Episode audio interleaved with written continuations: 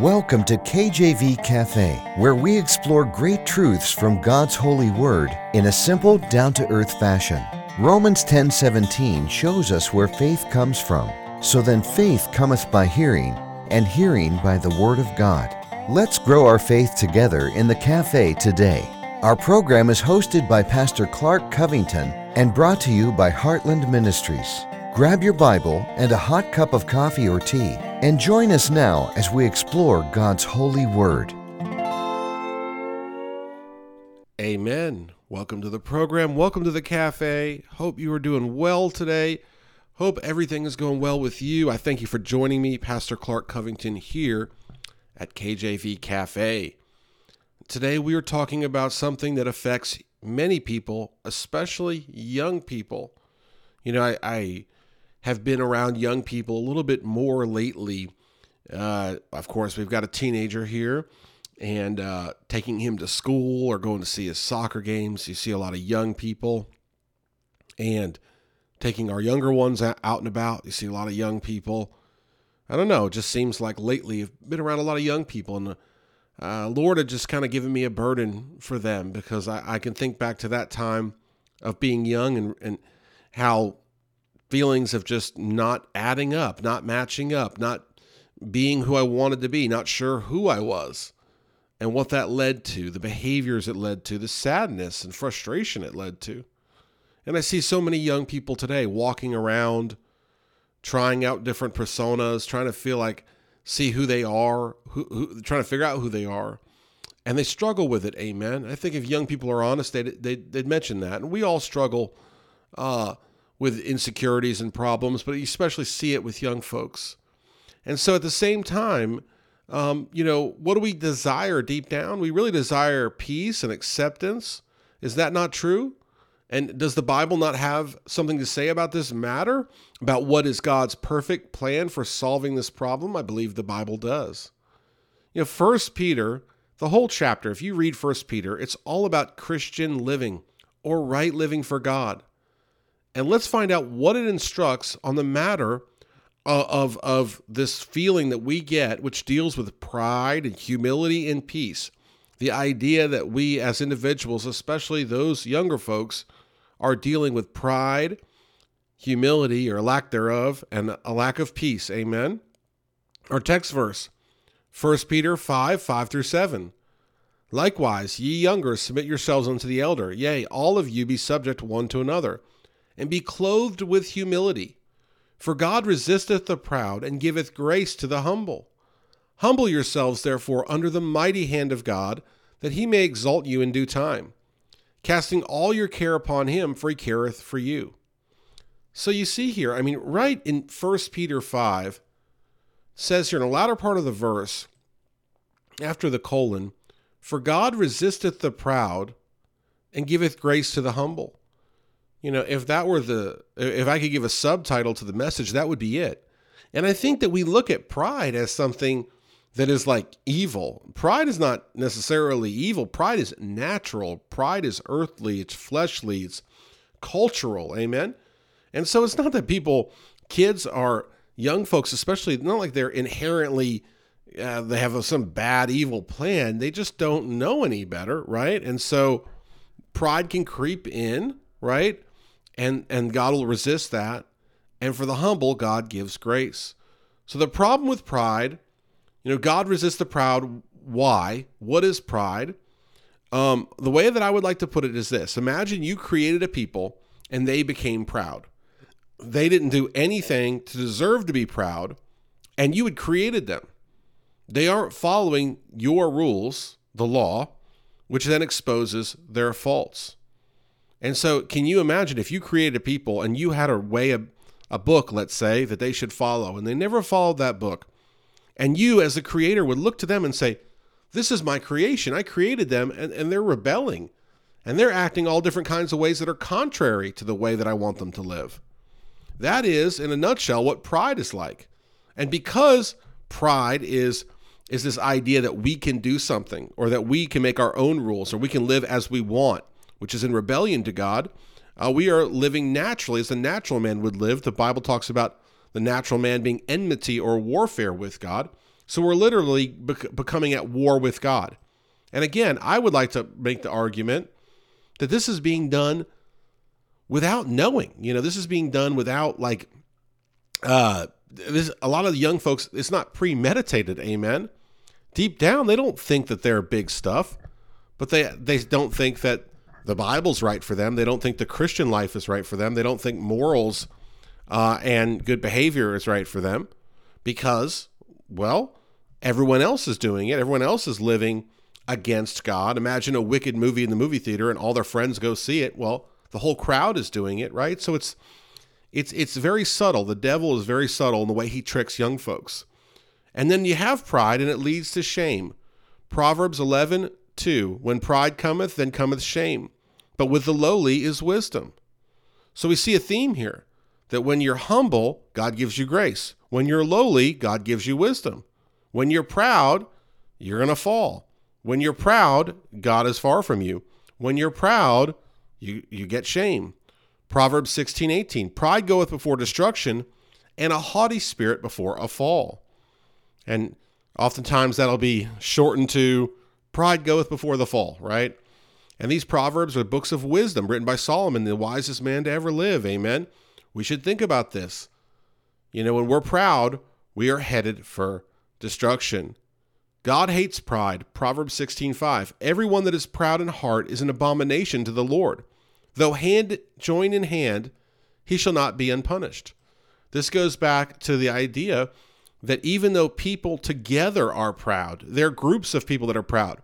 There is literally a pride parade, rubbing, putting a thumb in the eye of God, saying, We are doing it our way. We will pervert your way to do it our way. You know, you say, don't do this, we'll do this. And the Bible tells us, woe unto them that call evil good and good evil. Even though a group of people act proud, like the world, it won't stop God from rightly judging them. It's an abomination to God. It's an abomination to God. We see that in Proverbs 16:5. What is an abomination? It's a thing that causes disgust or hatred. Now, we don't want to make God disgusted. There are many people that are living proud lives that want to please God. They just don't know how because they're too proud to open up their Bible. They say, oh, I don't need that. I've got the worldly books or the internet or my phone or whatever. I don't need the Bible. Proverbs 29 23. A man's pride shall bring him low, but honor shall uphold the humble in spirit. So, all we're seeing here over and over again is pride leads to destruction, shame, lowliness. And if you judge yourself, so to speak, if you're lowly, humble, and not proud, then you have wisdom. Amen. You have wisdom. In our text verse here, 1 Peter 5 5 through 7, verse 6 Humble yourselves, therefore, under the mighty hand of God, that he may exalt you in due time. That he may exalt you in due time. God will exalt you. Amen. God takes pleasure uh, in the prosperity of his saints. Amen. I believe that there's a verse that's not exactly saying that, but Truly, God loves the saints. If you're living humble, then you're living righteous, I would say. I think you can make that equivocation. If you're living humble, that's part of righteousness. And if the Bible tells me that, it, that God hears the prayers of the righteous, amen, that he is near the righteous, amen. Here's the problem when we live proud, we're only fooling ourselves. Galatians 6 3 For if a man think himself to be something when he is nothing, he deceiveth himself. And so we're just tricking ourselves. And I have a simple example, and I know it's simple, okay? But just think about this. Let's say you want to go to downtown, and let's say downtown is to the right, okay? And you tell yourself, I am going to go downtown and I am turning left. And I'm going to drive till I get to downtown. And the more that you drive after you've turned left, the further you are away from downtown. Does that make you right because you think you know the way? No, you've just you're just tricking yourself.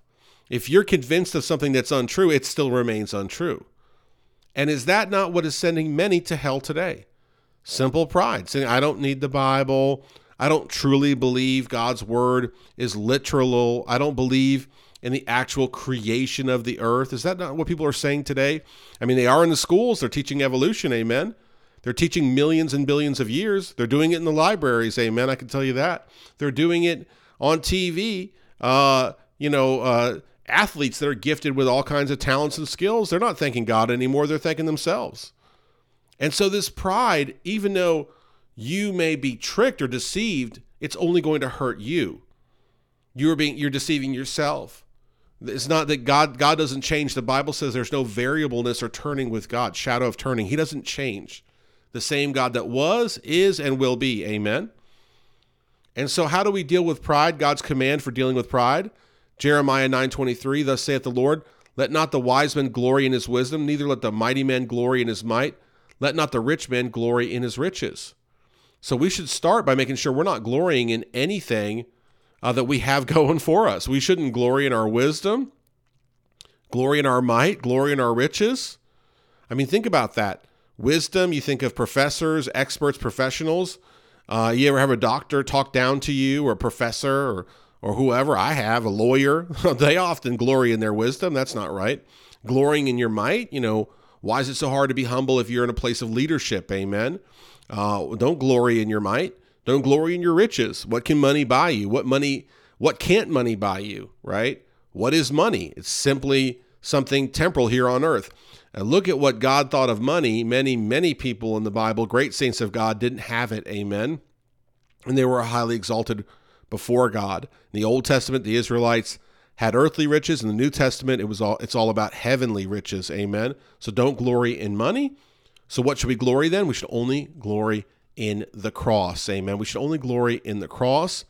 Uh, I love this verse, Galatians 6:14, but God forbid that I should glory save in the cross of our Lord Jesus Christ, by whom the world is crucified unto me, and I unto the world.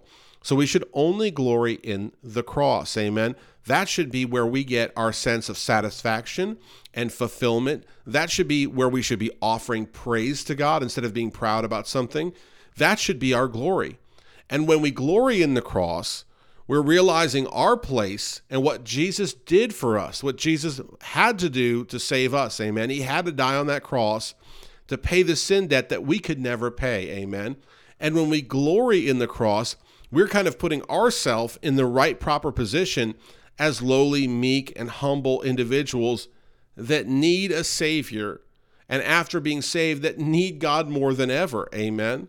And that is gospel truth. Amen. That is gospel truth for the young people, especially. So, as we wrap, wrap up this first part of this series here, I want you to think about young people and if they just did everything I've described, amen, and I didn't describe it, uh, the Bible described it, I just shared what the Bible had to say on it. If they just lived like that and got themselves out of the way and kept their focus on Jesus Christ and what he did for them on the cross, didn't glory in anything the Lord had given them, even at a young age, like riches or wisdom or uh, might. You could take all of those things and you could put them into the context of being a high school kid or a middle school kid or whatever it may be. But if young people just put their focus squarely on Christ, they wouldn't feel that desire to fit in so much in school. They wouldn't feel the peer pressure so much to go along with the ways of this wicked culture. They wouldn't, again, feel the pressure of the cultures. They wouldn't even feel pressured as much by the teachers or even the type of grades they were getting because their security, their love, and their peace would come from Jesus Christ Almighty and that they would be focused on Him. And then when their focus was on Him, right? He would then bless them. He would then exalt them in due time. He would then give them wisdom. Wisdom. He would then give them peace. He would then fulfill all the promises in the Bible that are made to those that make God the true Lord of their lives. And I want you to think about that today because that is the prescription, I believe, uh, for having peace as a young person in this tumultuous world. So I ask you again, tune in next time as we get deeper into this message. I thank you so much for listening today. Take care, God bless, and amen. Thanks for listening to this episode of KJV Cafe. Have a question for Pastor Clark? Email him directly at clark at enduringpromise.org or visit kjvcafe.com and click the envelope button on the homepage. Our program is hosted by Pastor Clark Covington and brought to you by Heartland Ministries. We'll close today with Psalm 119, verses 166 through 168. Lord, I have hoped for thy salvation and done thy commandments commandments. My soul hath kept thy testimonies, and I love them exceedingly. I have kept thy precepts and thy testimonies, for all my ways are before thee.